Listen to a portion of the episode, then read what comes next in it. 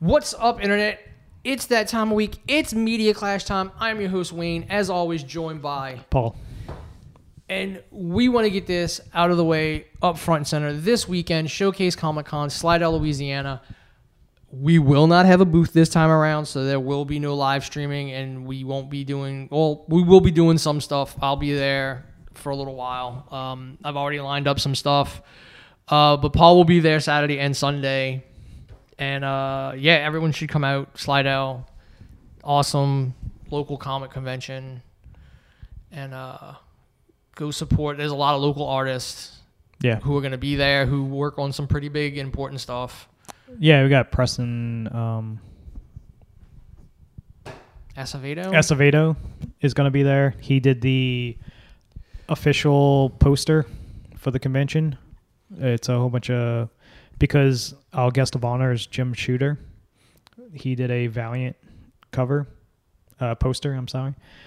So, yeah, you can come out, get him to sign that. Jim Shooter, one of the most controversial comic book people of the 80s and 90s. He was the editor-in-chief of Marvel Comics for a while, and then did his own thing with Valiant, which has spawned the horrible Vin Diesel movie. Yeah. On top of that, we have classics of Tim Laddie, who just did just signed on. He is the artist for the new Ninja Turtles Saturday morning cartoon comic, I think is what they're calling it. Yeah, because it is, and it's in the cartoon style, art style. Yeah, well, at least Tim's version of the cart, you know, but it looks really good. The cover is amazing. And he did the cover art for the new game, which Paul is going to talk about a little bit later. And then you got Robbie Musso, Transformers. Still doing his... He's trying to get his new... His creator-owned series up and running, but he also designs toys for Hasbro as well. But come out. Fun for all families. Kids, I think 7 under get in for free, I think, but I think it's like only $10 at the door. Yeah, 10 offhand, I don't know the fucking hours. I think it's 10 to 7 on Saturday, and I think it's 10 to 5 on Sunday. I think. So yeah, everybody come out, hang out, Showcase Comic Con, as always. It's gonna be an amazing time. With that, let's get into the show, what we've been watching and playing. I have been playing I really don't need to watch Jurassic Park Dominion now, because I got the add-on for... Jesus Christ, I got the add-on for the Jurassic World Evolution, the expansion for the bio, and it gives the story away. So I watched a couple reviews for the movie, because I was actually kind of... I mean, I still kind of want to see it because I've seen all the... I want to see it because I've seen all the rest of them. Am I going to go pay to see it? No.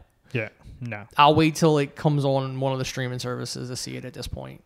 But again, the Jurassic World Evolution 2 Biosyn expansion gives the story away. So, watching the reviews, I hated the first Jurassic Park. You mean Jurassic World? Jurassic World, sorry. Didn't even bother watching Jurassic World 2, whatever that subtitle was. I don't remember. Kingdom? I don't remember. Yeah. Didn't even watch it. And then part 3 was like, oh, the dinosaurs are in the world and stuff like that and wreaking havoc. That might be kind of interesting. But I'm not going to go see it opening weekend. And so, So then I watched like Jeremy's review, and I watched was it Black Nerd? I think his review too, and it just like them explaining the fucking plot to this movie, and I'm like, holy shit, this sounds fucking awful. I mean, literally, the fucking expansion gives the plot away and like tells you the plot of the movie in 5 seconds. Like it talks about. Because you play the first mission you play, it like Biosyn seems like this fucking altruistic, like they've got their shit together. They've figured out how to do a fucking contained wildlife sanctuary, and then like after you finish that mission where you build up the sanctuary, it cuts to a cinematic and it's like, but Dr. Sattler and Dr. Grant and Dr. Malcolm found out that they were raising these locusts that eat any crop that's not grown from Biosyn seeds. And I'm like, oh, well, shit, I don't need to go see the movie now. And then you play the rest of it, and it's like, you just have to protect the farm, the ranch or whatever, from poachers and turn it into a park. Like, this was not worth $20, but I'd have paid more to go see the movie, so I guess it's okay. I mean, and I like the game anyway. I like I love those simulator games, but other than that, I've just been playing more Ghost of Tsushima. I kind of fought the first boss. Like, there's random side mission bosses that have like the big long health bars and shit, so you actually have fucking sword, like, extended fights with them. And dude, I have that game on normal. Yeah, it's on. And I fuck, because it comes down to like button timing.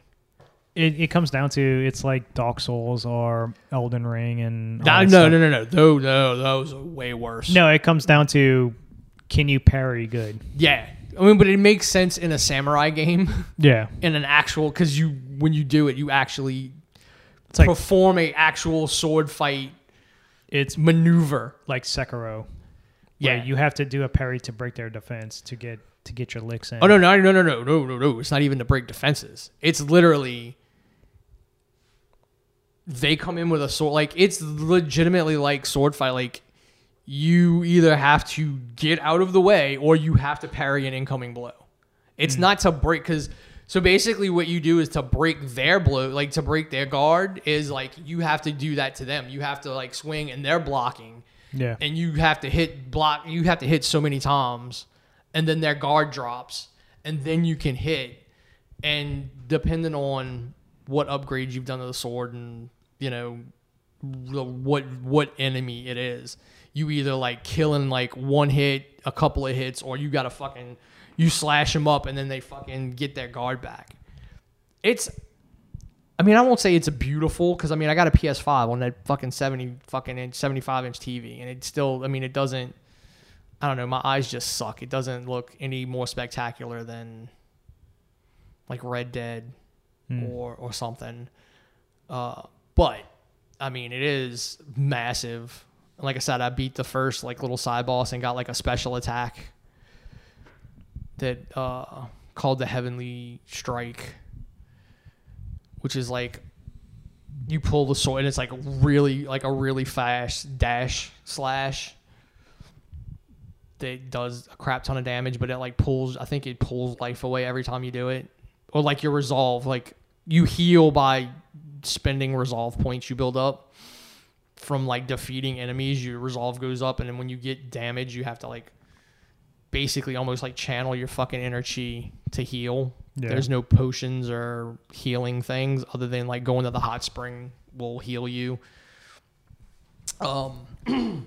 It's really good though. I mean, it is kind of weird that it's just like you run across like a field and there's just like a random dead guy in it, and that's you don't care. It is, I mean, there's things like that that are kind of like, to me, immersion breaking. Like, if I'm running through this field and there's just like a random dead guy in a cart, I'm like, that should be something. And then the haiku stuff, it's like, yeah, the haikus, I mean, it's a Japanese thing, whatever, but like you get like headbands from them. Like, the headbands don't do anything. The masks don't do anything. The only thing that really does anything is your armor. Like, different armor sets give you different, like, they do different things. And that's it. That's how you upgrade. So you don't even really, like, need to wear other, unless you just want to look different. Like, I found, I was doing a side mission where you're trying to, like, get these Ronin mercenaries to help you save your uncle. And they go, well, if you're going to ride with us, you need to look like one of us. and he looks like, it looks like one of the old fucking Kurosawa like fucking like outfits of like the fucking shirt and the long pants, the big pants. And then I have like this big, huge straw hat that almost looks like the ones from Big Trouble in Little China. Oh, the ones that like cover the entire fucking head. Yeah. And when I'm watching, I'm like, at that point, I'm like, I want to put it in Kurosawa mode because this dude just looks fucking awesome in this like Ronin getup, like just the two swords, the fucking big hat, and you know, nothing else. Like, cause I had him running around in like full fucking samurai armor, and I'm like, eh. I mean, the only reason I was wearing it was because it gave me more fucking life. But I'm like, this, as you upgrade it, gives you more melee damage. So I'm like, he looks fucking awesome. He looks like literally like just like a wandering fucking samurai. And you find, I got to the point where it finally like the ghost kind of legend kicks in. They don't call you the Ghost of Tsushima at this point, but you're protecting this town with a forge in it. And basically what you do is you save as many of the town people as you can. You put them, you hide them in the forge, and then you tell like the blacksmith, light the forge. And they're like, well, the Mongols will come. And he goes, yeah, but they'll be coming to me. Like they can't, like they're coming to me. I can go through them. And like you fucking taking out all these fucking Mongols. And then at the end, like all the fucking town people are like, oh my God, we've never seen anybody fight like this or whatever. And then the girl that's with you, the sister of the blacksmith's like, cause he's a vengeful spirit. Like he's fucking a vengeful spirit raised from the fucking dead off the fucking beach. Yeah, to fucking defeat the Mongols. So like that's where the ghost legend comes from. And his dad kicked him out of the family.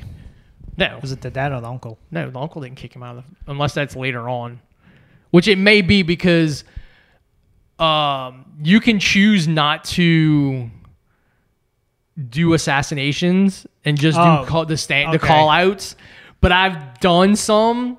So they went to, I don't know if it's different if you don't do any and you just do the fucking, the call outs. But there was a cutscene where like the Mongol leader fucking tells your uncle, that's why my men have been found stabbed in the back. And, the uncle's like, my, you know, whatever, would never do that. And I think maybe that might be the, if he does kick, you do get kicked out of the clan. Maybe that's why. Well, I don't know if I spoil things, but I want to say there's going to be a mission where you can choose to do the honorable. Yeah, the samurai way. The samurai way. Because basically it's what, either you be a ninja or you fucking be a samurai. Or you do the Han, you fight fire with fire type of way. Mm.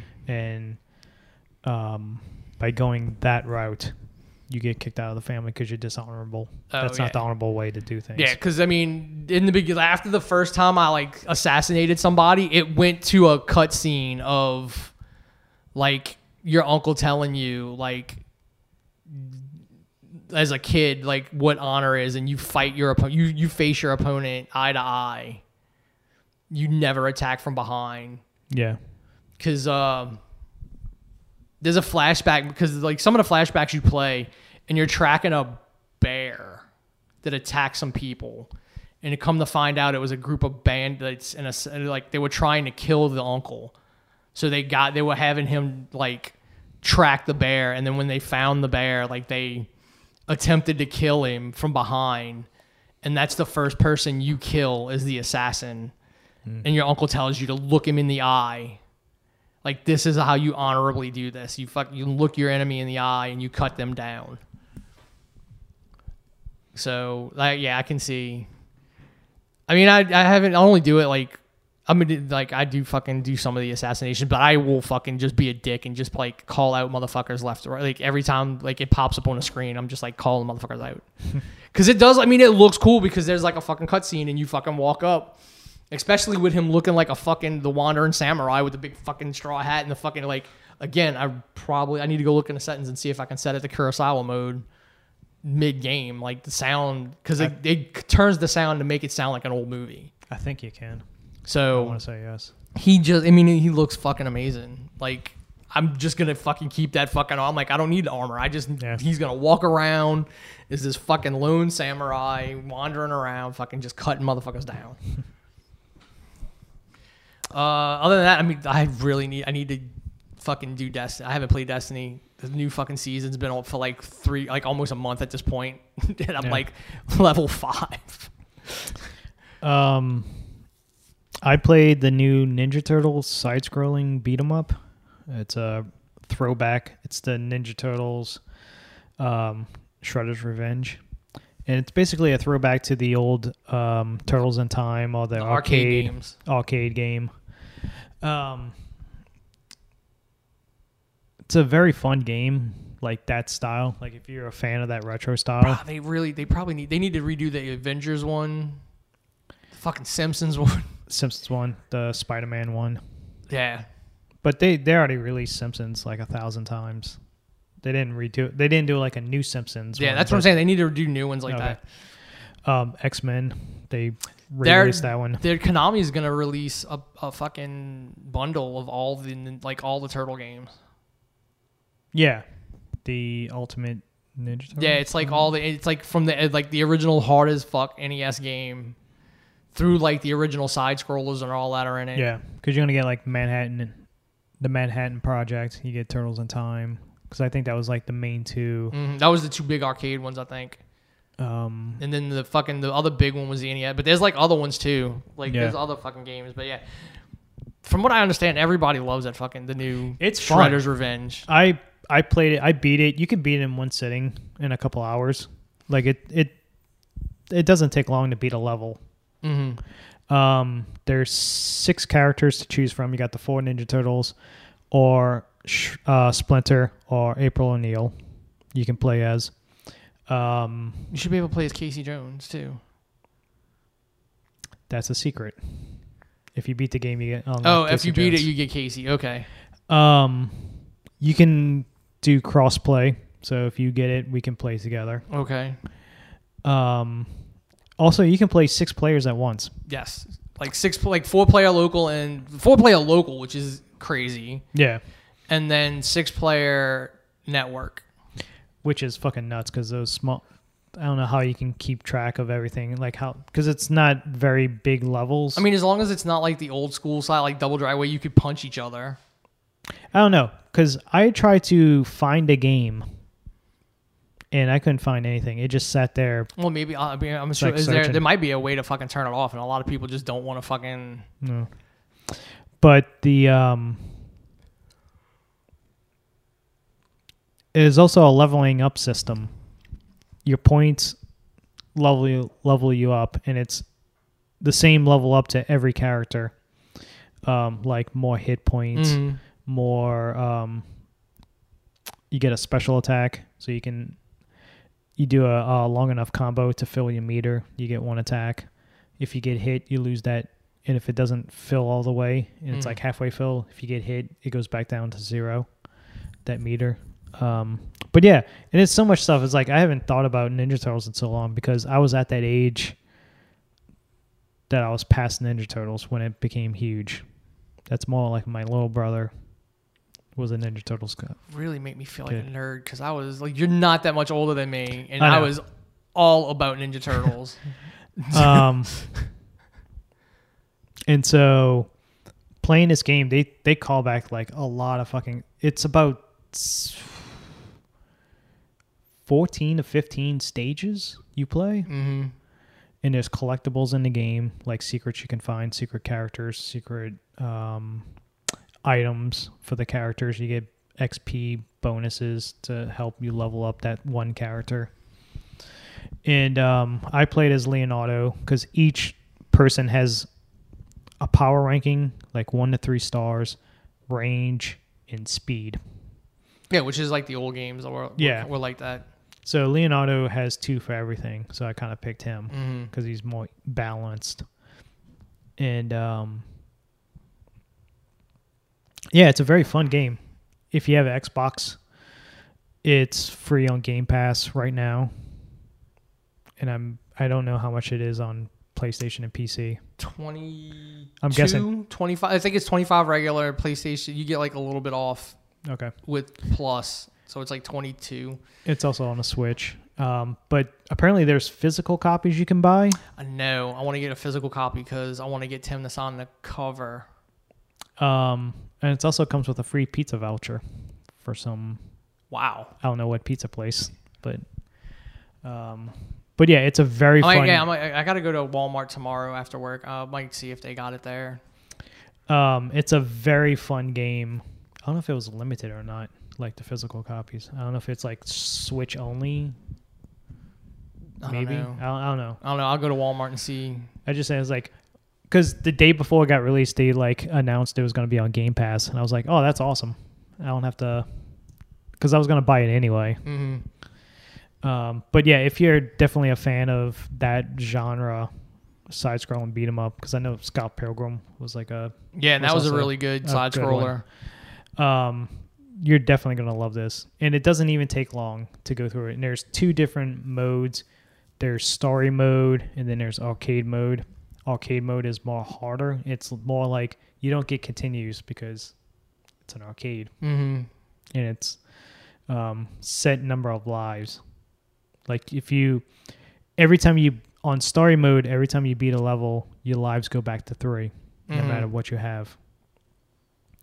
Arcade mode, the way it sounded was, if you had 2 lives on this one level, you get 2 lives on the next level.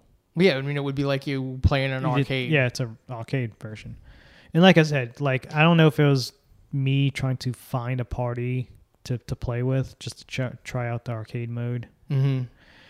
Because also there's achievements of like having a internet stuff, but yeah, and also if you have other people playing with more. I know, I gotta see how we connect crossplay because there's you go in options and it just says crossplay enabled. And that's it. Yeah, no, but like there's gotta be a way to be able to find. I don't. It's something on the friends list might help. Yeah, that's what I'm saying. Like there's got to be a way to add. Yeah. Because so, I think Bungie, like I think for Destiny, you got to like do it through. It's got to be through Bungie's. Bungie, you got to be a friend on Bungie's .net.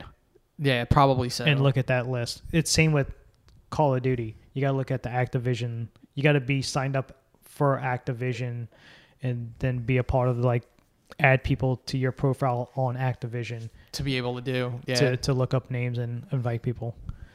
Because Xbox and PlayStation, you can't communicate.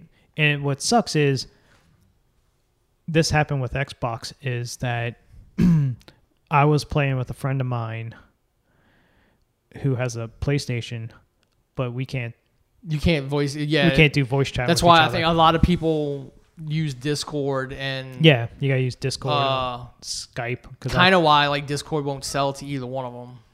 I know Microsoft tried. Yes.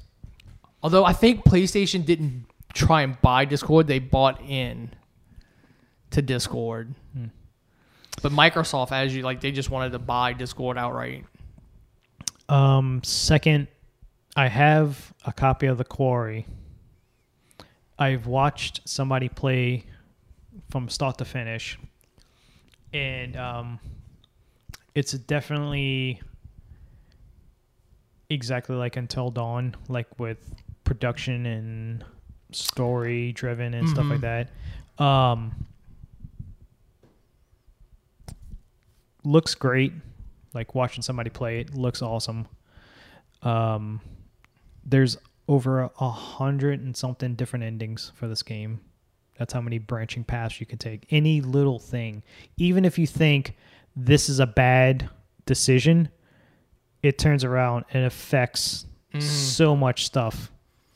Well, from what I heard, I've heard people, you know, who are talking about it, and they've said it looks cheap at times. But then the water, the water, and then the like some of the motion, like some of the motion capture stuff is kind of wonky. And then, but they said, yeah, you got to remember this started as a Stadia only game. Oh, did it? Yes, oh, and then someone, was it 2K? Somebody else came in. 2K, yeah. And basically paid to have it finished. There's watching somebody, the person I was watching play it, Northern Lion on YouTube, and I don't know if he's on Twitch or not. But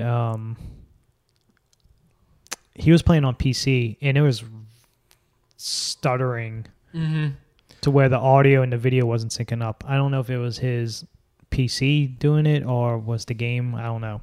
But there was times where the video would be frozen, but the audio is still going. So it's not matching up. You got to wait for that. For it to catch back up. To finally catch back up and sync. But yeah, like it was meant as a Stadia game. But yeah, it looks all, like Ted Raimi is great in it. I heard there's a lot of like callbacks to like Evil Dead. Yeah. There's definitely one big callback to Evil Dead. Well, no, so like somebody said like there's bits where like you get the demon vision in it at times. Like at some point they do. Oh, the Deadite. Yeah, the Deadite vision. Okay. So I no, there's one huge one. Well, yeah, no, I think there's you call it out by name. No, there's a. I'll just say it. There's a spoiler. There's one decision. So basically, this game is werewolves. If you get bitten by the werewolf, you become infected, and then slowly you turn into a werewolf. Where you don't your transformation is basically you burst your skin off of you and you're instantly a fucking werewolf. That's how you transform. But when you go back to a human, somehow you still have your clothes. Still don't understand that part, but you know, it's a video game. Well, it's the Incredible Hulk thing. No, you want to know why that happens? You have named actresses in this game, like famous people. Yeah, they were not going to do nudity. Yeah, they're not going to have a what was it? Two Souls, the Ellen Page debacle. Oh yeah, going to the where the like they modded it on PC so where you could like go to a third person. Yeah, in the shower. So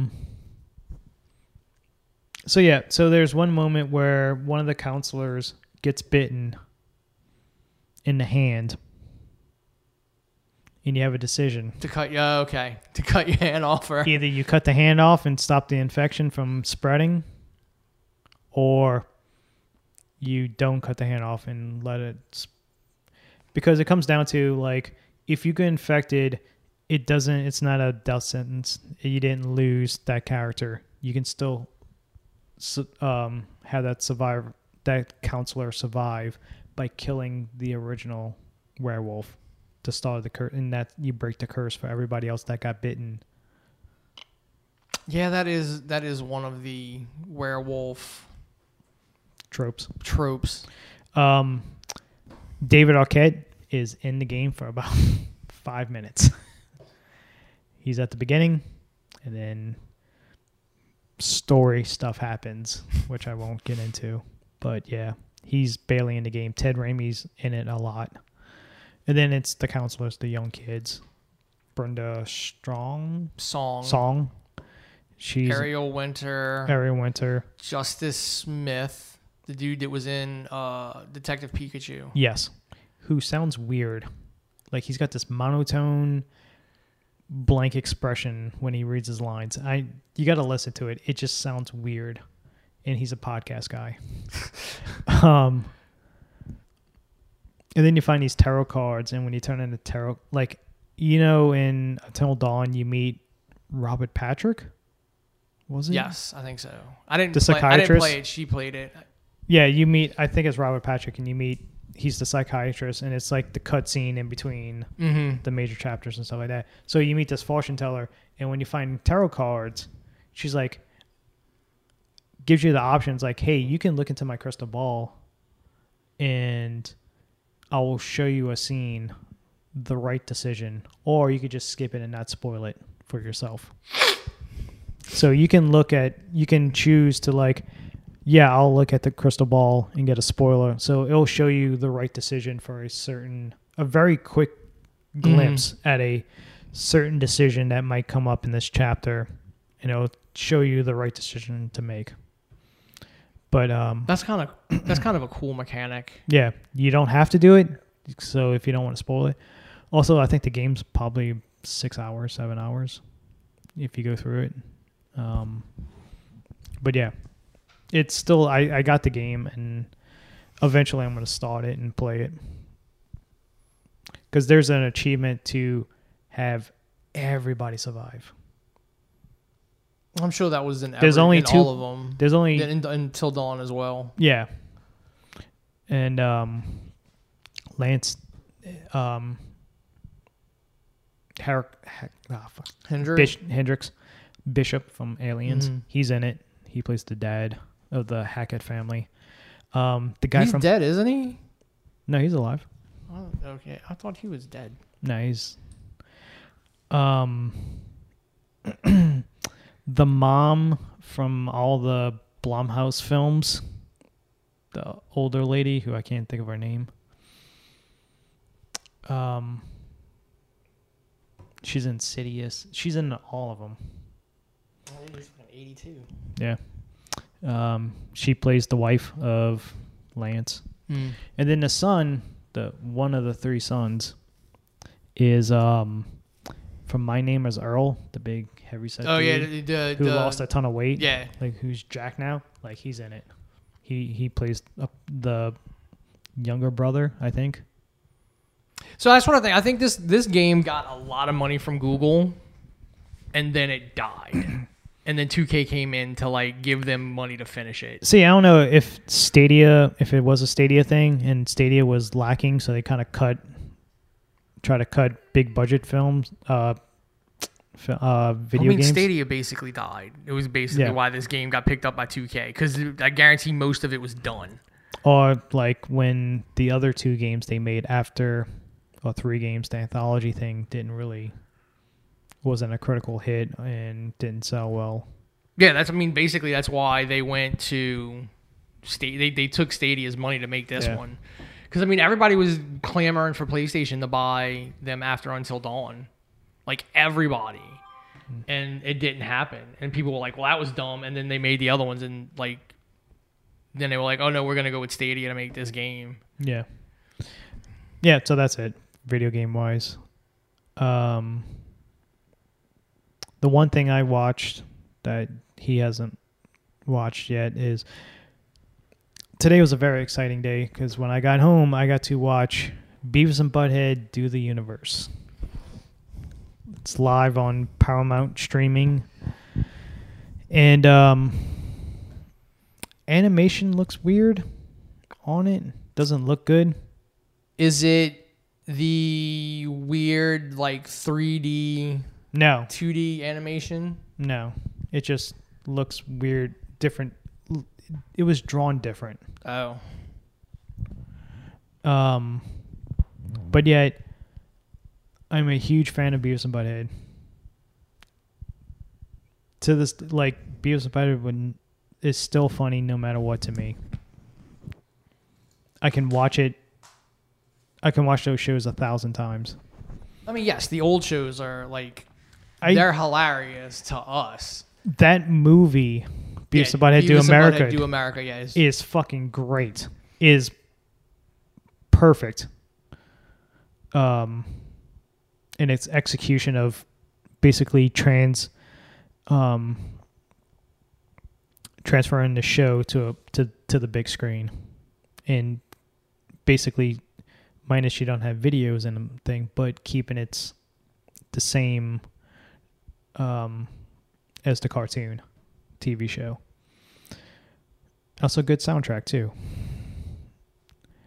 Unfortunately, this movie, it starts off really good. Like, the plot wise is good and funny. Made me laugh quite a bit, just because of it's Beavis and Butthead doing stupid shit at space camp. Once they get sucked through the wormhole and they come back at 2020, like present day 2022, it kind of falls apart there. Like, it's not very good, but it's still fucking funny. It still has good jokes in it. I still laughed out loud at certain scenes.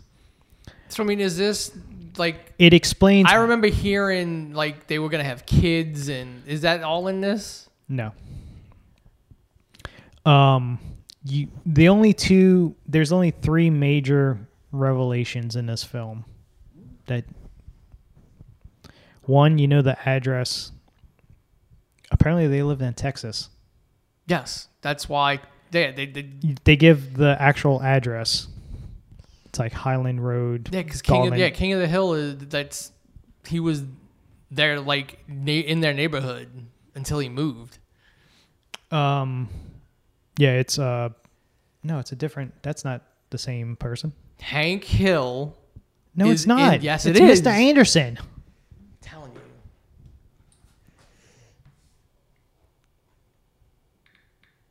Because his wife's different. His wife's named Peggy in the fucking Beavis and Butthead show. The only person that got a spinoff from this was Daria. No, that's not what I wanted. God damn it. Yeah, it's not the same person. It's just drawn and sounds exactly the same.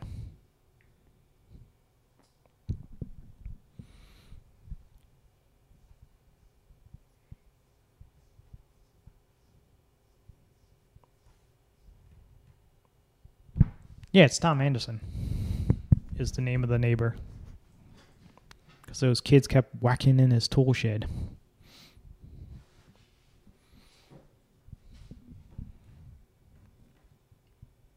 But yeah. So the big revelations is you find out the home address, like the full address of Beavis and Butthead. You find out Beavis's mom's name. And then you find out Beavis is the last name. So you don't know what's his first name. And then supposedly the rumor is that you find out that Butthead's dad died of syphilis. The one thing that's the one bad thing. All right, so this explains why you haven't seen anything from Beavis and Butthead from 1998 to now. We're skipping over the when they brought him back in the 2000s. That's not canon.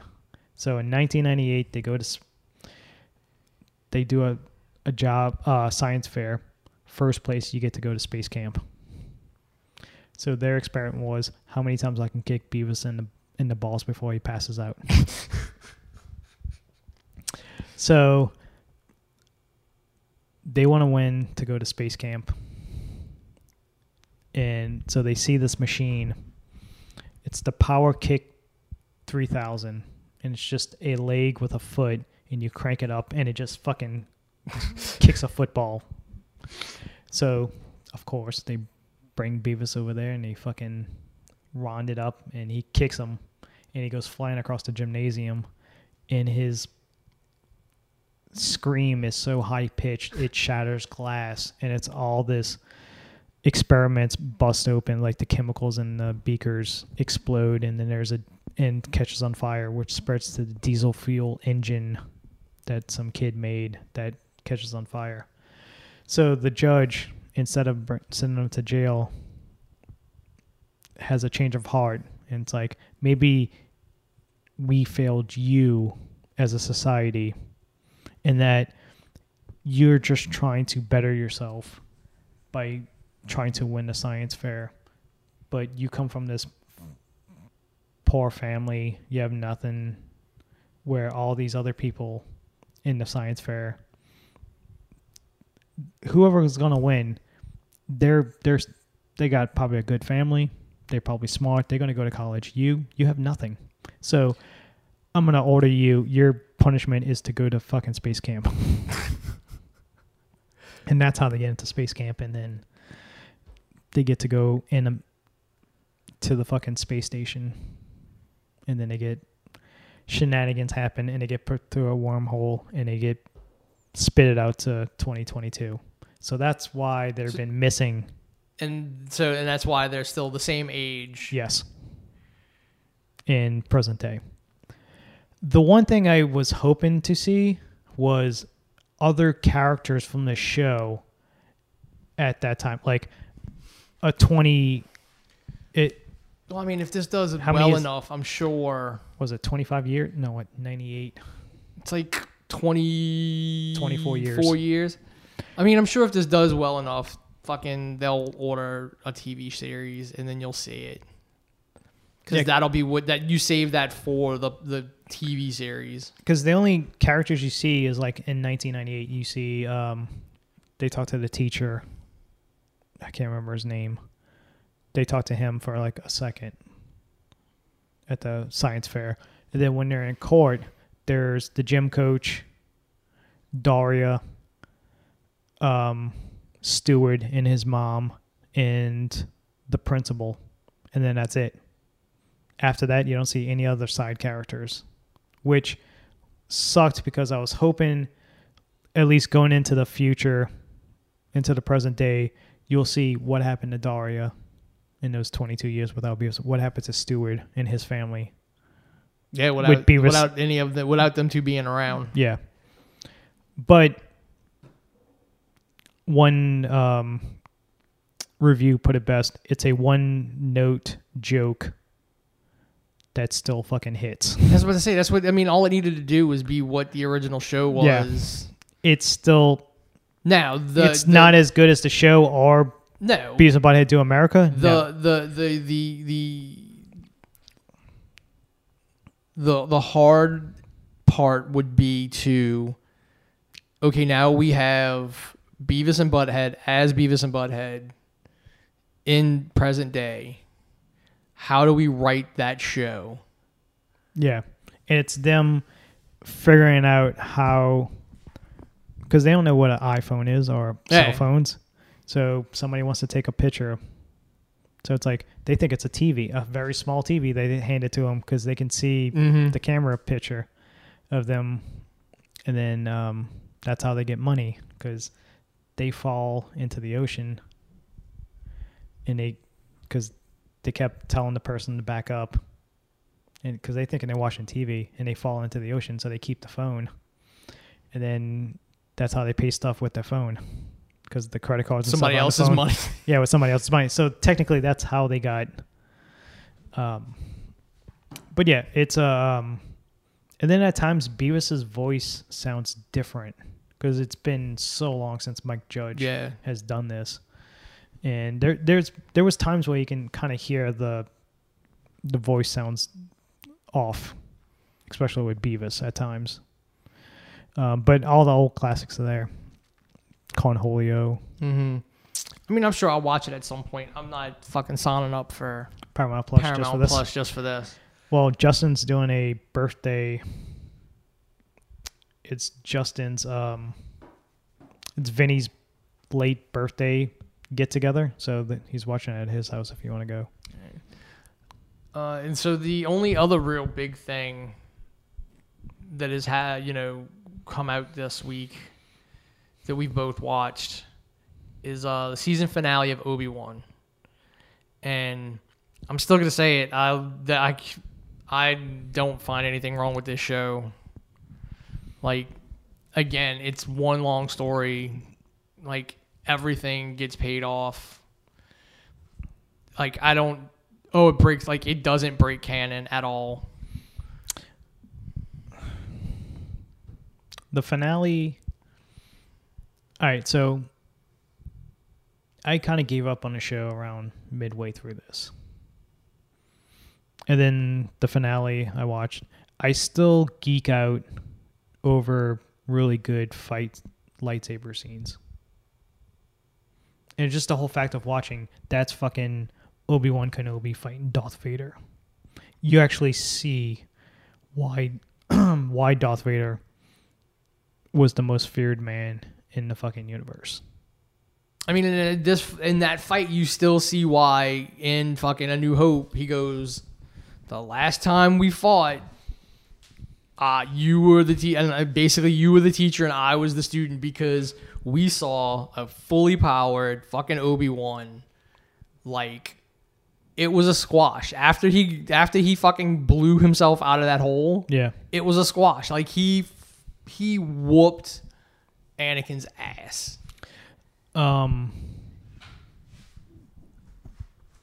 It's good to see Uncle Owen and Aunt Beru. I mean, really, the only thing this show does But the comics were doing it all before this. The Marvel Darth Vader comics. No, the Marvel Obi-Wan comics were doing this before this show. It shows just how ungrateful Luke was. Here's the thing. Because clearly Owen and Beru loved that kid to death. Yeah. And he acted like I wanted to go hang out with my friends. He was a whiny kid. But it also proves that Uncle Owen is a horrible shot. Oh yeah, they could like he had fucking her dead to rights. Oh yeah, and he fucking missed by a mile. I mean, it just maybe no, you can't Star Wars. No, and just in Star Wars, like that universe in general, guns just suck. Yeah, it's almost as bad as the fucking stormtroopers. I mean, because they were like, and again, like clearly she was fucking deflecting shots and shit that would have hit her. Yeah, but that first shot. Oh yeah, he fucking missed by a mile. And that motherfucker had that giant scope on it too. And then he was like shooting her with like almost like a sawed-off shotgun sized fucking blaster. Aunt Beru's a fucking beast. She just like, like Aunt Beru's fucking. I do agree with Jeremy of like you just got a fucking lightsaber through the stomach. How did not like, cut a spine or hit a major organ? All these people who claim to be Star Wars fans, they know the lore. It is literally established lore that dark side users can use the Force to sustain their bodies through injury, which is why Qui-Gon died, because that's not how the light side of the Force works. That's why light side users can become Force ghosts, but dark sides can't. They use up their bodies using the Sith use their bodies up using the Force. That's the two diametric sides of it. Okay, so that's how Darth Maul survived. How did she do it when she was a youngling? I think Anakin knew he left her alive. Why? When he kills all the other kids, but he leaves this one kid. She may have just barely lived through that one. Mm. He literally left her alive because he knew who it was. And to him, you are nothing. You're not even worth me making sure you're dead. He did the same thing to Obi-Wan. I buried him in the pit. He's dead. Right, so Darth Vader is the stupidest fucking person in the universe for making sure these people are dead. No, because here's the thing. He knew Reva was no threat to him. He easily beat her. So it doesn't matter if she lives and comes back after him. She is never going to be on his level. Never. You can call it a fluke that, you know, she lived through Order 66 and then whatever. But Vader stabbing, she's nothing to him. Like at that point, no, I'm going to leave you exactly. Because that might have even been more of the Inquisitor, because he says we're going to leave you just as we found you. And what was the point of the other two Inquisitors? The fifth brother and to have because there's more, so it's not gonna just be the one. Yeah, but they were in the first half of the fucking season and then kind of disappeared. Because at that point it became about Reva's quest and obsession. The other two don't matter. Literally the other woman was made specifically for this show. But they were setting up Han as being the main protagonist against her trying to... Well, no, because it's all basically just... It's filler for... In 5 years, he's still alive in Rebels. So he has to have some kind of competence to be alive in 5 years. Han? Yeah. Because he's in Rebels. Maul kills him. Maul fucking just cuts his ass down. And again, it's one of these, none of these Inquisitors stand a chance against an actual Force use, a fully trained Jedi or Sith. See, the finale, another thing is, a Star Destroyer can't bust through a like those fucking shields of a small fucking that size ship.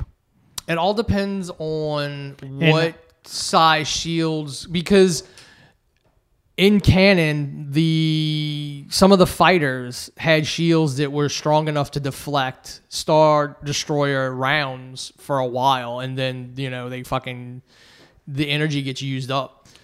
And it's also the fucking Corellian Leia's Corellian Corvette was blocking. Yeah, but rounds. I mean, you're not talking about a ship much bigger. No, that Corvette's way bigger than fucking... Maybe it's twice the length, but the Corvette still was just a cargo ship that they converted to. And plus, that ship wasn't as damaged as the fucking escape ship. He wasn't. I mean, and again, he wasn't trying to destroy them all right then, because again, this was all like Palpatine said. Your obsession and your thoughts of your former master have cloud, basically you were distracted by Obi-Wan. So he was you're right. He could have killed Obi-Wan from jump, but he didn't want to do it. He wanted to stretch it out. He could have fucking killed Obi-Wan on that ship. They could have just blew that ship up, but Vader wanted to stretch it out. Think of the timeline here. They're flying in space, getting shot by the fucking the Star Destroyer. Okay. Meanwhile, she fucking gets up, gets back to her fucking ship, travels all the way to fucking Tatooine, and then sits there for a couple hours waiting for it to become night to attack Uncle Owen and Aunt Beru. Meanwhile, when Obi-Wan finally decides, hey, I'm going to leave and go to this planet and get Vader to come after me and y'all can get away. So that had been hours, because when he arrives on that planet, it's dark. Okay, so, well, it's dark there. Yeah. Depending on the size of the hyperdrive, you fly faster or slower. They're not all the same. But do you think her fucking... Depending on, I don't know, they don't show what she takes. Yeah, it's... That was another thing that was when she showed up on Tatooine immediately, I'm like, oh, come on. You serious? You're not even going to show her crawling back to the fucking ship? And how she knows just some random fucking dude of oh, this guy on Tatooine was named Owen. I'm sure there was other people named Owen. No, because when she was there, she got a reading off of him while she was... Again, that's what everybody wants. Oh, it's like... She has the Force ability to read people's minds. She got drawn to Owen when she started talking about Jedi. That's when she's like, you know a Jedi. And he's like, no, I don't. She knew something was up with him from jump. Because that's why she's like, you're hiding a Jedi on your farm, aren't you? She's able, that's her Force ability. It's also which is why she was able to get to become... The Grand Inquisitor literally tells her, your abilities got you some status. So you have the rare ability amongst Force users to read minds. Vader could do it because Anakin was that strong. Palpatine could do it because he was that strong. But it's rare among the weaker Force users, so she has that rare ability, which is what made her useful to them. I still like the space redneck. That's the dude from the first episode. Yeah, that's what I imagine. It's the dude from it's the asshole that. Yeah, you got something to say? Yeah.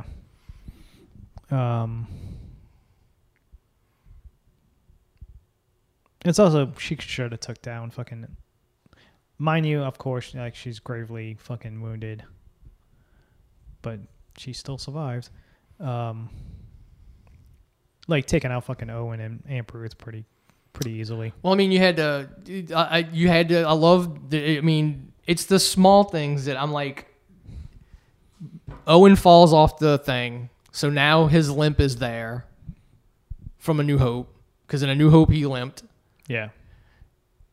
Again, it shows how they actually gave a damn about Luke, which that's really the only thing that, again, makes Luke seem like an asshole. Like, these people actually gave a lot of shits about you. And you are just kind of...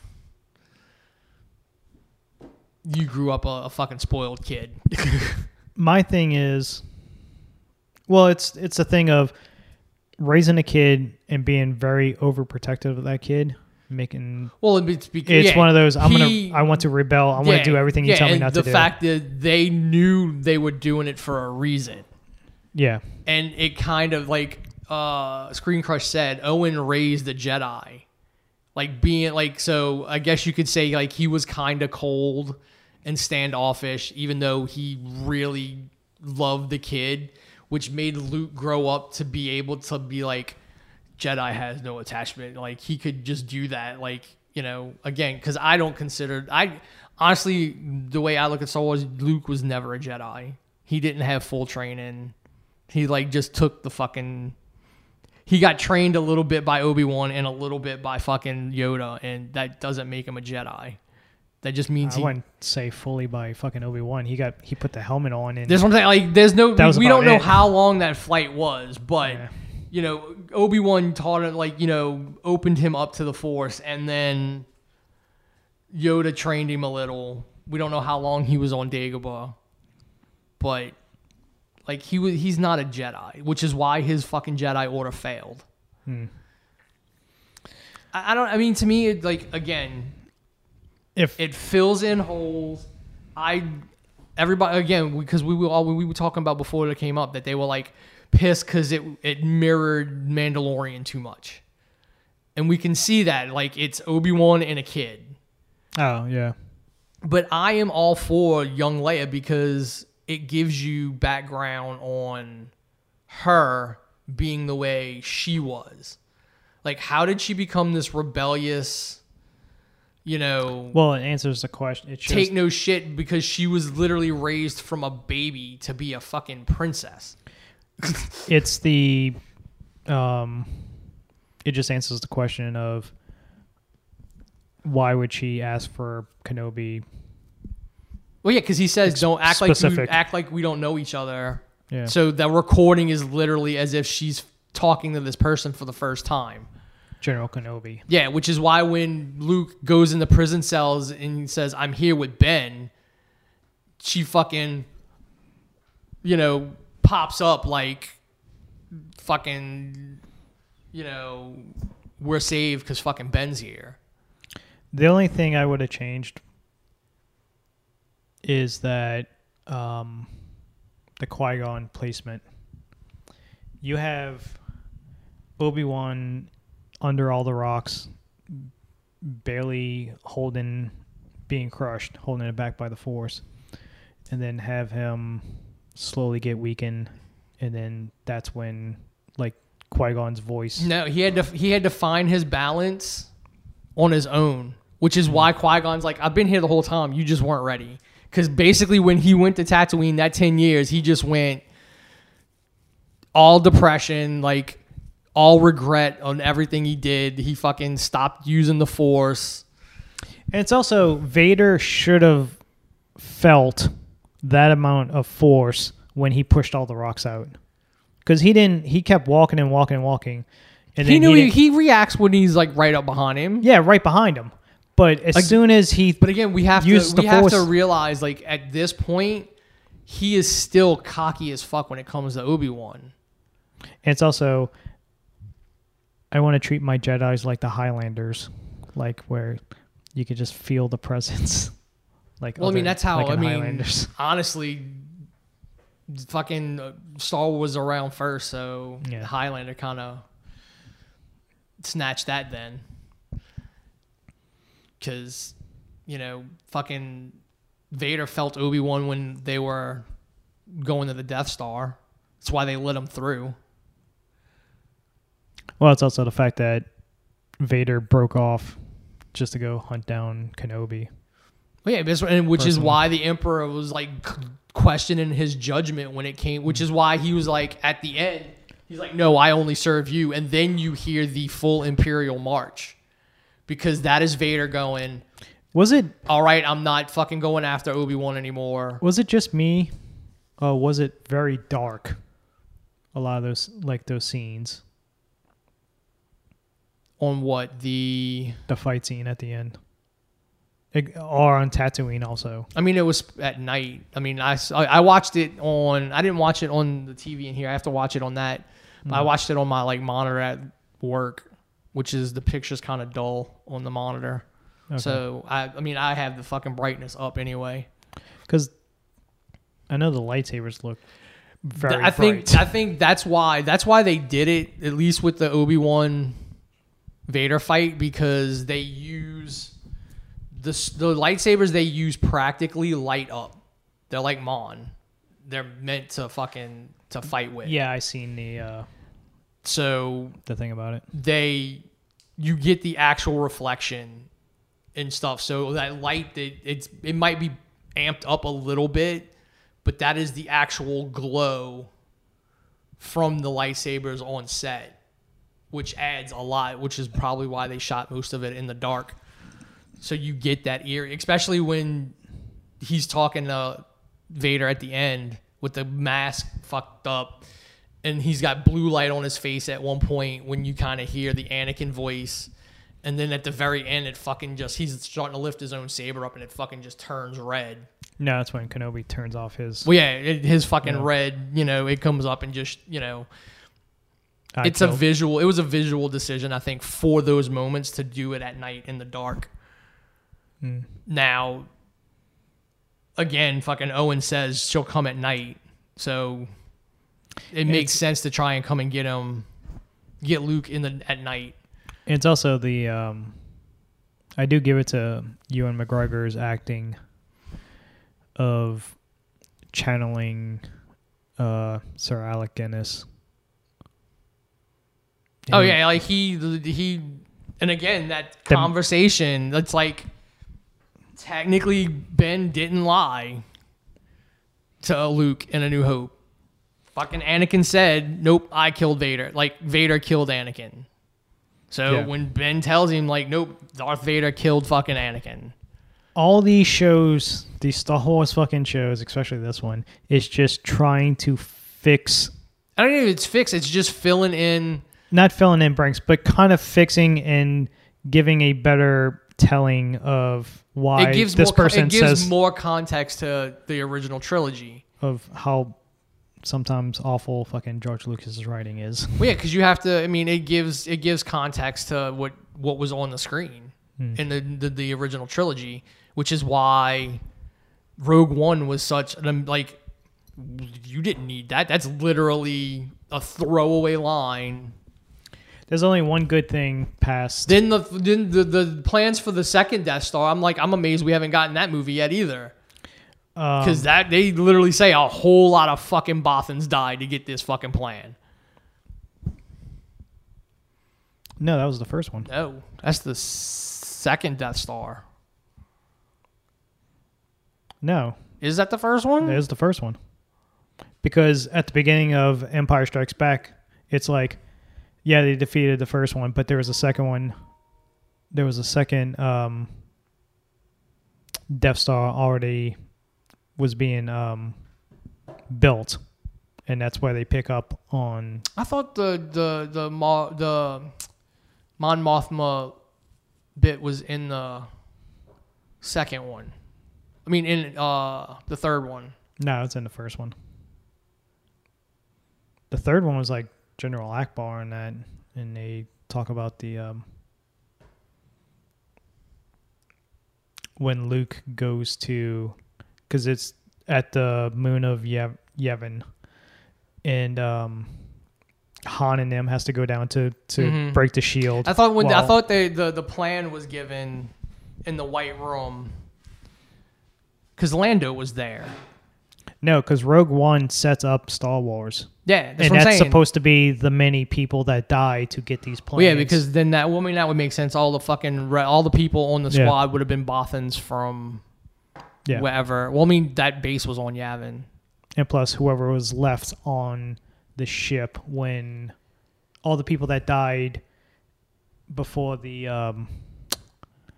the fucking the shield was down, and then the people who clearly died running into Vader's fucking Death Star, Star Destroyer. Yeah, and then him going on the ship and just murking everybody on the fucking ship. So yeah, in my eyes, like there's only one thing after fucking Return of the Jedi. Rogue One. Rogue One. I mean, because not counting Mandalorian. Well, I mean, again, and it's a lot of. I think what a lot of people wanted to see is the stuff that's in the comics, because he's at the end of this show literally in the costume that he is in, like what he wears in the comic book, and that's when he fights like Black Chrysantian. He saves Luke and them from. See, this is why fucking sand people. This is why I would have had Qui-Gon, if this thing does get another season, which I don't think it will. No, because, I mean, the stories have already been told, so you would then have to fucking just... You would be translating the comic book to live action. I can guarantee if this thing was more popular with fans, it would have got a second season. Here's the thing, like, you can't...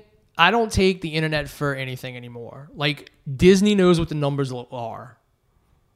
Like, I don't care what people complain about on Twitter. I don't care what fucking Jeremy or Dan or, like, none of that matters. If they see the numbers are high enough, they'll do it.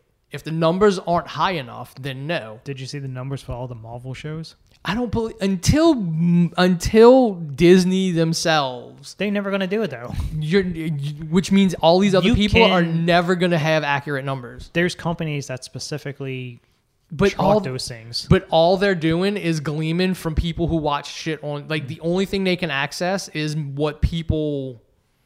Like Nelson is reporting what people are telling them, and then there's like one company that fucking gleams it off of like people who watch Netflix on their computer. So they can't even account for anyone who's watching it on an app on a TV. If this thing would have got a second season. If they were going to do another season. I don't know that... I would have ended this as... I would have did Qui-Gon giving a speech to Obi-Wan trapped under the rocks. Or that's when you show him going to him, and that's how he gains balance and does forced unleash stuff with the rocks. And then at the end... He's happy. He's going to his new home and stuff like that. He just talked to Luke. And then off in the distance, you see somebody watching him, and then you pan over, and you show it's fucking Darth Maul. No, because you've already had that confrontation. It happens in 5 years. Oh, that happened before? It happens. Yeah, it happens on Rebels. Oh, well, never mind then. No, and that is... It is one of the shortest lightsaber fights, but it is one of the best lightsaber because it's Alec Guinness Obi-Wan. He's full gray hair, full gray beard. What about the brother? No, Savage has been dead. Okay, fuck, never mind. So Maul comes across Ezra and like the Rebels people on Malachor at like a Sith temple. And this is after Maul gets like kicked out of like the crime syndicate. Like Maul's fucking down. Like he looks like a fucking hermit. And he comes across the Rebels crew and he's trying to like convert Ezra into his apprentice. And that's when he blinds Freddie Prinze Jr.'s fucking character and shit. Ezra and him both open this fucking holocron together. And it allows Maul to reach out through the Force, and he feels Obi-Wan on Tatooine, and he goes to Tatooine looking for him. And Ezra tried to get... I think Ezra got to Obi-Wan first, and they have like a conversation about the Force and shit. Then Maul shows up, and Maul is just fucking... Maul still wants revenge. And... he fucking, you know, tells like, what have you become? Like, you're fucking a fucking desert rat. And he's like, what have I risen above? And he goes, and then Maul's like, wait a minute, you wouldn't just come here to fucking hide. You're here for a reason. He's like, what are you protecting? And then he goes, no, no, no, no.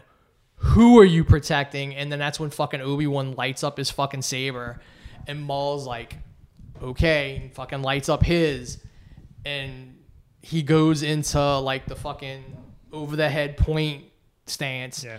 And then he pulls the fucking saber down and he fucking stands like Qui-Gon, and Maul's like, oh, I got this, in his head, and he uses the exact setup moves that he used to kill Qui-Gon, except when Maul went to go do the hit to the head, fucking Obi-Wan just goes, nope, right down through him and fucking kills him. And fucking as he's dying, he goes, he asks if who he's protecting is the chosen one. And Obi-Wan tells him yes. And he's like, the last thing fucking Maul says is, he will avenge us all. Like, he does not have redemption. He is all about vengeance. He's like, he will kill Palpatine, and that's all he's happy about. He's like, the Emperor will die and get revenge for all of us that Palpatine fucked over. Technically, he didn't kill Palpatine. No, Vader did. Yeah. And then...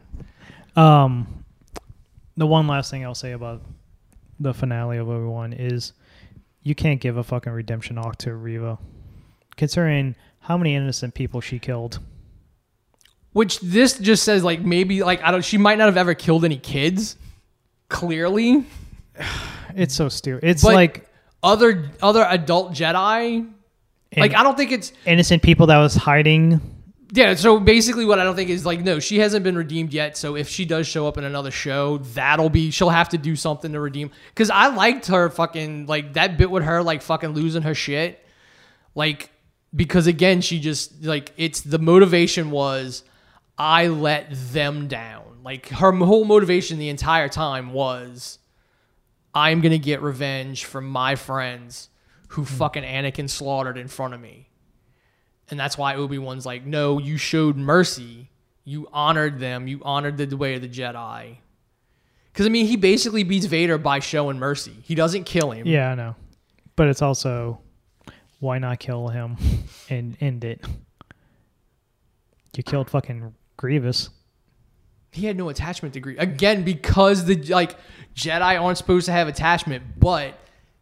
Jedi are always like, again, who was it? It was either Screen Crusher or it was fucking Generation Tech said every fucking Jedi Master is attached to their fucking younglings or their Padawans. And then he brings up the opening of this show when they're fucking training and the fucking 501st come in. She automatically protects all these kids who she's not supposed to have an attachment to. Every master has died. Every master in Order 66 with a Padawan basically died to make sure the Padawan lived. And it's also the fact of, like, trying to give her a redemption arc when she didn't earn it. Just no, she didn't earn it. That's what I'm saying. Like, just because she didn't kill a fucking kid. Yeah. So basically, Obi-Wan, which is like, stupid. That would be to me. That is the start of a redemption arc. She should have died with Vader. Well, I mean, here's the thing. We say Vader redeemed himself by killing the Emperor. There was no need. Clearly, Vader has killed way more people. No, I'm not talking about that though. Yeah, of course.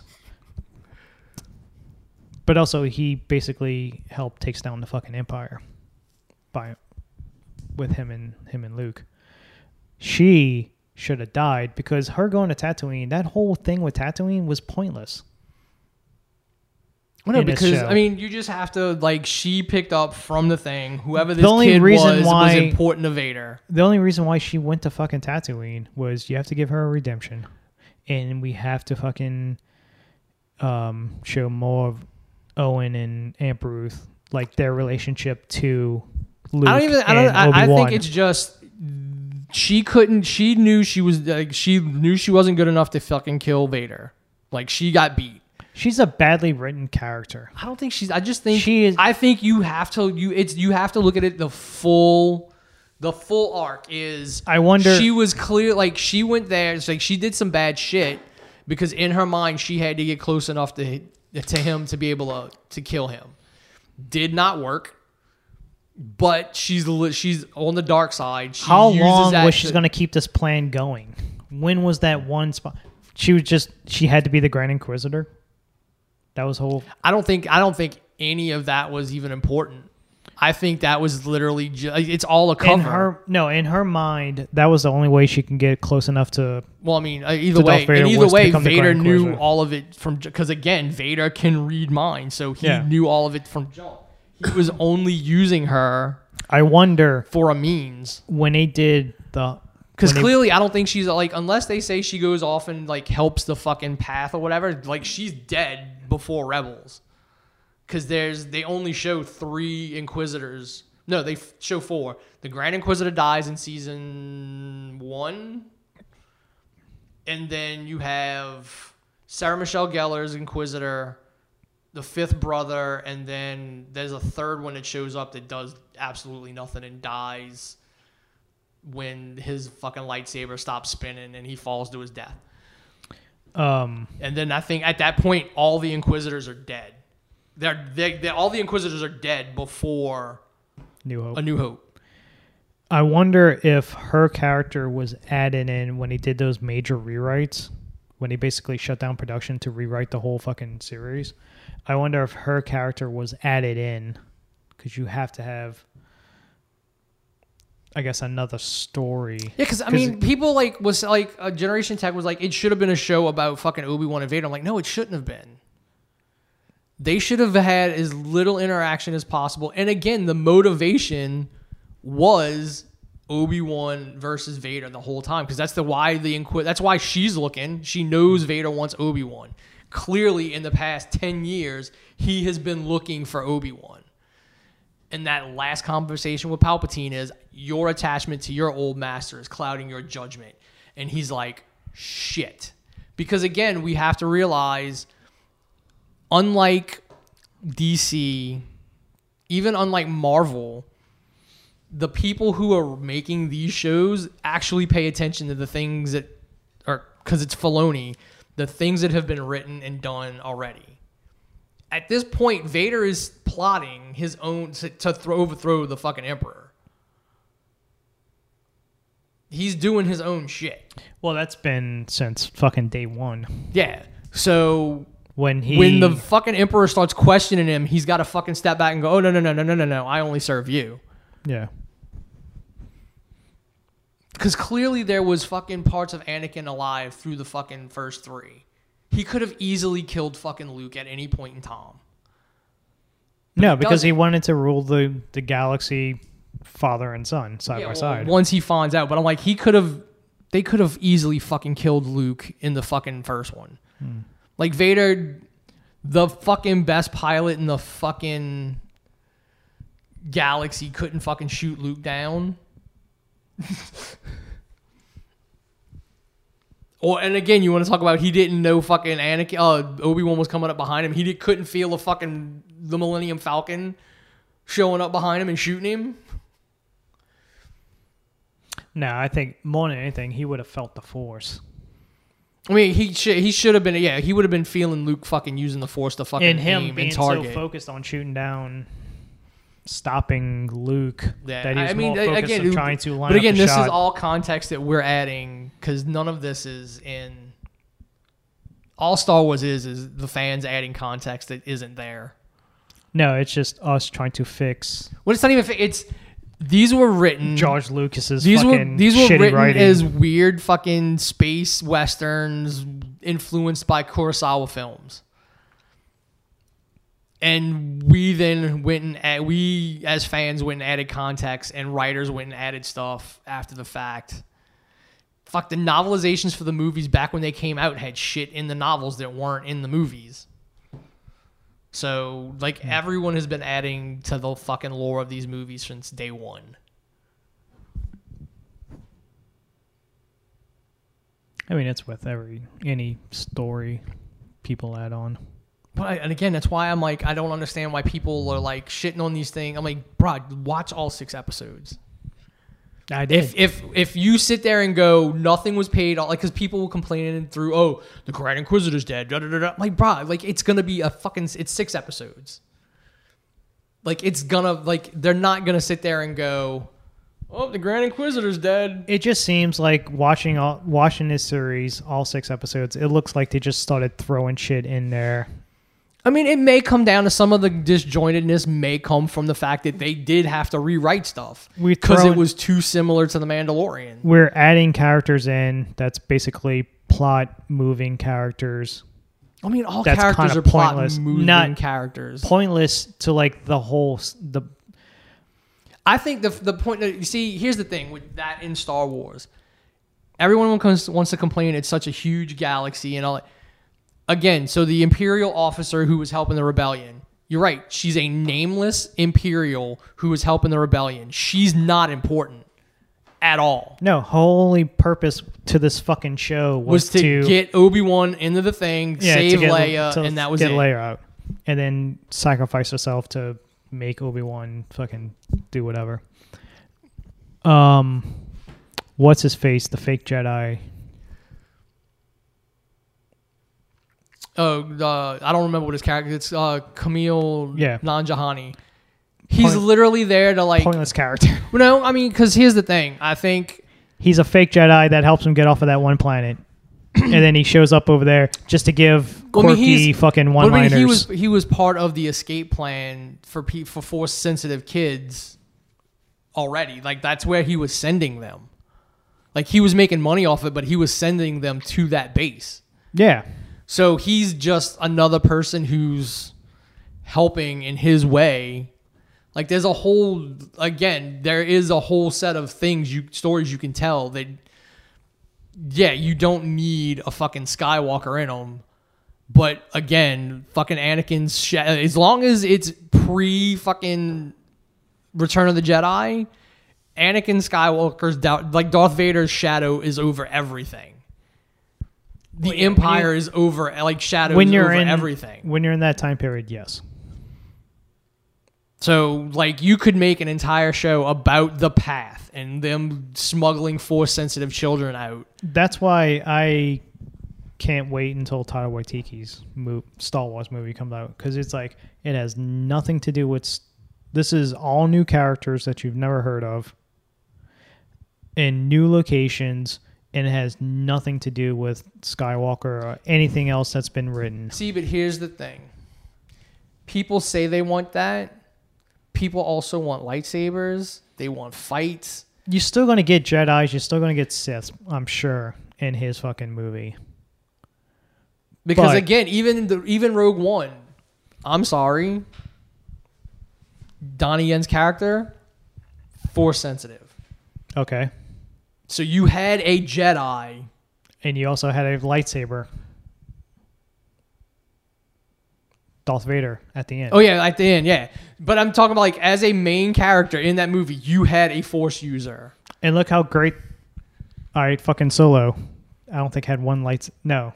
Maul lit up his lightsaber at the end. Yeah. But again, that's a origin story for an established... That was an origin story for established characters. Which, again, would have probably been a way better received movie had it been either the comedy that it was supposed to be or Ron Howard would have made the movie from jump. I don't know if Ron Howard fits in a Star Wars universe, like writing and directing or directing. So, yeah. No, because, I mean, it would have been more serious, which if you would have stretched out, like, the heist stuff and Woody Harrelson's, like, fucking turn. Well, it just comes down to the fact that Kennedy already came out and said that this is it, no more. I mean, she kind of walked back the not recasting comment. It's not the recasting part. It's just, like, we're done with the Skywalker saga. They say that until, like, other shit doesn't make anything. Because if... Again, they were going to make a Rogue Squadron show. Guess what? Luke is the fucking head of Rogue. Like, he is the fucking lead of Rogue Squadron with Wedge. So... No, there was a fucking Rogue Squadron before fucking... Yeah, fucking... He takes over Red... Like, he takes over the Red position, but, like, you would have to fucking recast Wedge. Yeah. But you're going to have to... You don't have to... There's other... Like, The Mandalorian, the dude from...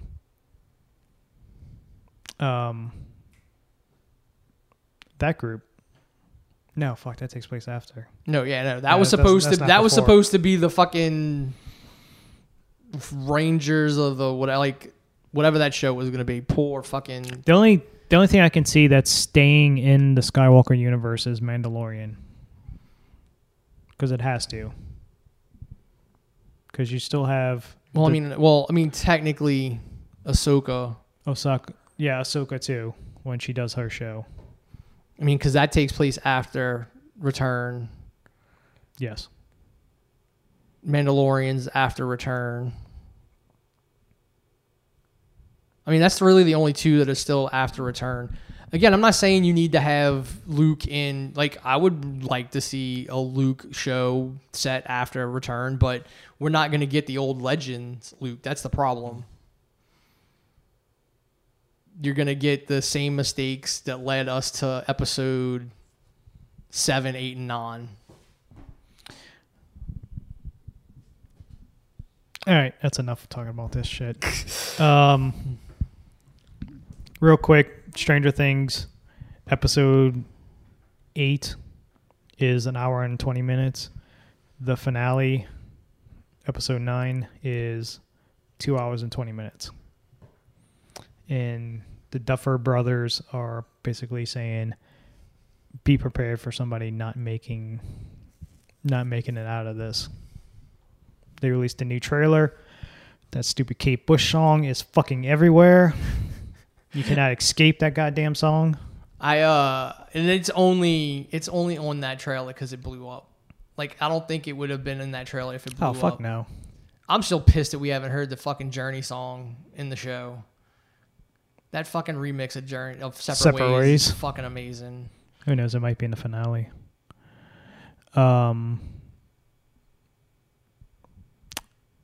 Apparently, there's going to be a Jon Snow spinoff show.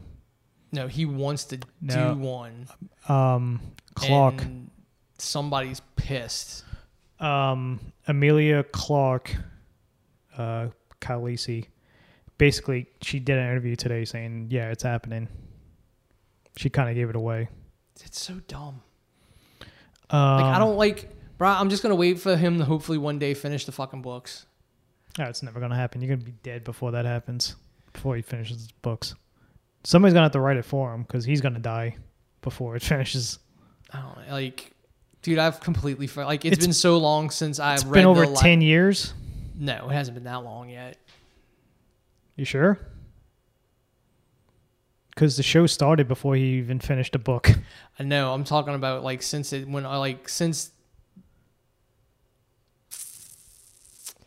don't think it's been 10 years yet. It's got to be 10 years. The show was what, 6 seasons? I don't even remember the name of the last book. I never heard of fucking Game of Thrones until the show came out. Apparently, the House of Dragons show. About the Targaryens. Mm-hmm. That's going to have way more dragons. Well, yeah, because it takes place... Yeah. Before. Yeah, it's the Mad King. Which, actually, they say, like, then it breaks the fucking books anyway. Like, by the time it got to him, the dragons were fucking... Smaller. Yeah. Yeah. Because I want to say that's what... what's his face? Charles Dance said. I mean, I'll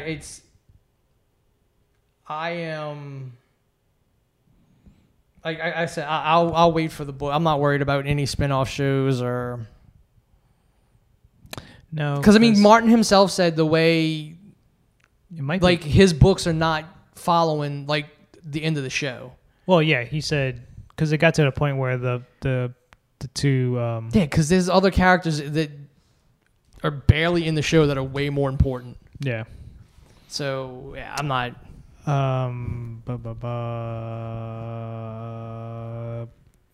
Thor is the shortest Marvel film since Age of Ultron. No, not Age of Ultron.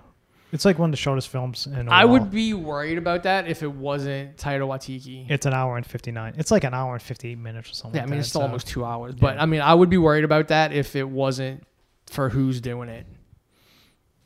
Yeah, and he's up to do another one. And Chris Hemsworth has basically came out and said, I want to be in Deadpool 3. I think Chris Hemsworth will fucking keep doing him as long. He says, as of right now, this is his last Thor. As of right now. But... yeah, because there's probably no plans for anything else at this point. He wants to be in... he wants Thor to be in Deadpool 3. Just so he can stick it to Hugh Jackman. And also Kevin Feige has came out and said within the next couple months you'll find out. Yeah, the timeline, like they're probably going to have another event. Who's the next big baddie? Yeah, they're going to probably have another event that gives the timeline of movies coming out. And Doctor Strange: Multitude of Madness is streaming. Yeah, it's on Disney Plus. Yeah, I didn't even talk about Ms. Marvel. Like, that show is so good. I still haven't watched it. It's so, like... you fucking reminded me of the fucking director from last week. The fucking 80s guy who did all the fucking... John Hughes. Yeah. It's so much a John Hughes-esque, like... but I love how it's done, like, and it's pissing people off on the internet because it just treats, like, Middle Eastern culture...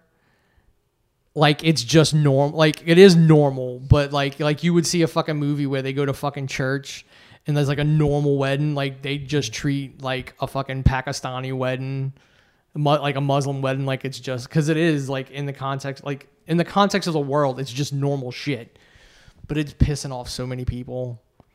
Like, brah, get over it. They didn't just create this character to fucking like the character's been around. Like. Be mad they changed their origin.